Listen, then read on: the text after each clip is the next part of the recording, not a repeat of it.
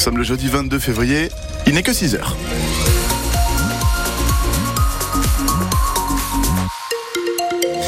Et sur les routes de Bretagne, pour l'instant, ça circule bien, mais ça risque de se charger euh, ce matin et cet après-midi. Pensez aussi à anticiper vos déplacements.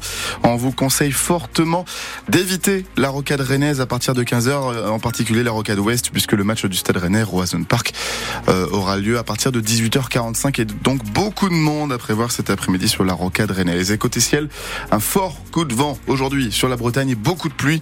Prudence donc là aussi sur nos thermomètres.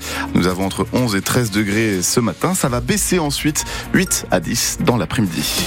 Le journal de 6 heures avec vous, Valentin Belleville. Et un point de situation et quelques annonces.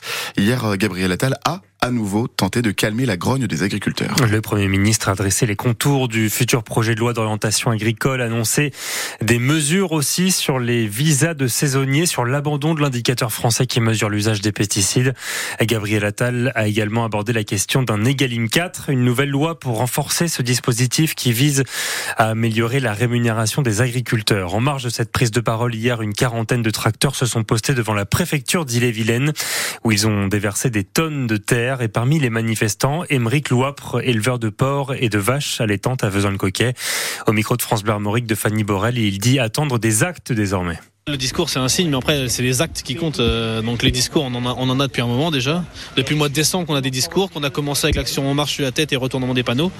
Maintenant, il va falloir que ça avance et qu'ils prennent des, vraies décisions et, le faire, quoi, en fait. Leurs paroles, qu'ils les mettent en acte. Quoi. On sait qu'il y a des choses qui sont incompressibles. On peut pas monter à l'Europe et, faire bouger les lignes comme ça. Mais il y a des choses qu'ils peuvent faire au niveau départemental. Déjà, c'est pour ça qu'on est là, quoi, aussi. Ils n'ont pas besoin forcément tout le temps de, l'État. Ils peuvent, prendre des décisions euh, directement sur le département, quoi. Notamment sur les prairies permanentes, etc. Euh, là-dessus, ils ont des cartes à jouer, quoi. Le but, c'est de leur mettre la pression, de leur dire qu'on est, on est toujours là, toujours présent, et de continuer à, ce que notre préfet euh, pousse plus haut pour que ça avance. Quoi.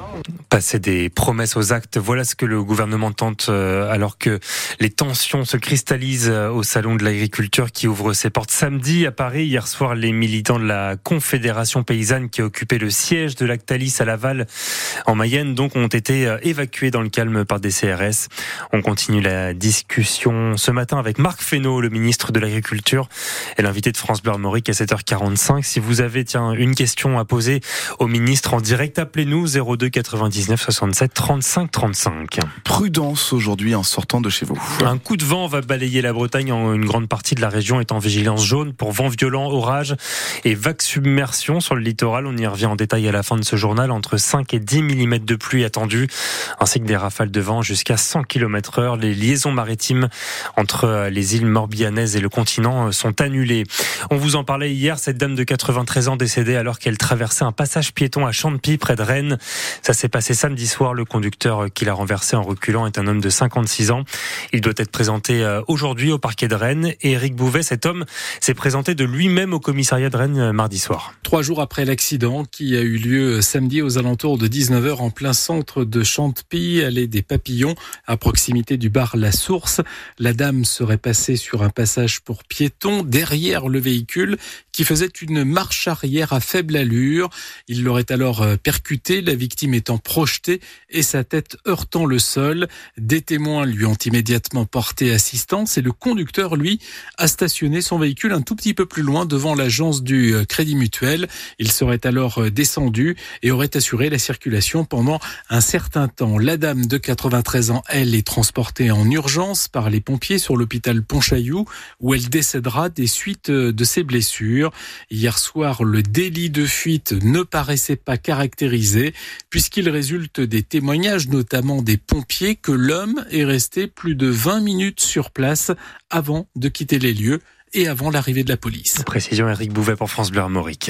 L'exploit ou la porte ce soir pour le Stade Rennais. Les Rouges et Noirs n'ont pas le choix s'ils veulent continuer euh, l'aventure en Ligue Europa. Battu 3-0 au barrage aller à San Siro. Cette fois, les Rennais sont condamnés à réaliser un match exceptionnel et ce pour espérer voir les huitièmes de finale de la compétition. Mais en attendant, ces trois buts de retard n'incitent pas l'entraîneur euh, Julien Stéphan à un optimisme débordant. Mal engagé mais pas terminé. Voilà, ça me semble de la lucidité par rapport au résultat du match aller. Mais C'est pas terminé. Donc on va jouer notre chance à fond. C'est de créer les conditions en tout cas dès le début du match pour l'emballer et puis euh, faire le point ensuite à la mi-temps entre nous pour voir où est-ce qu'on en sera. Comment on fait pour emballer le match déjà? Et comment on crée les conditions tous ensemble pour euh, essayer d'avoir une part d'irrationnel dans ce dans ce match-là? Puisque de toute façon on pourra pas jouer un match ordinaire euh, si on veut créer ces conditions. Voilà, c'est plus cette réflexion-là qu'on a menée avec les joueurs depuis depuis hier. Marquer, euh, pas en prendre, pas en prendre. C'est pas si compliqué que ça finalement. Stade Rennais Milan AC barrage retour de Ligue Europa. Le coup d'envoi est à 18h45 au Roazhon Park. Grande soirée foot que l'on vous fait vivre dès 18h pour l'avant-match sur France Bleu Armorique avec François Rosy. 1200 supporters milanais sont attendus dans la capitale bretonne. Autant de fans du Milan qui n'auront pas le droit de circuler en centre-ville. La préfecture craint des débordements et leur interdit de porter leurs couleurs en dehors des abords du Roazhon Park et du Maï Mitterrand où ils doivent récupérer leur place. On joue également sur les terrains de rugby. Ce soir, le RC Van reçoit Béziers à la Rabine. C'est à 21h. 21e journée de Pro D2.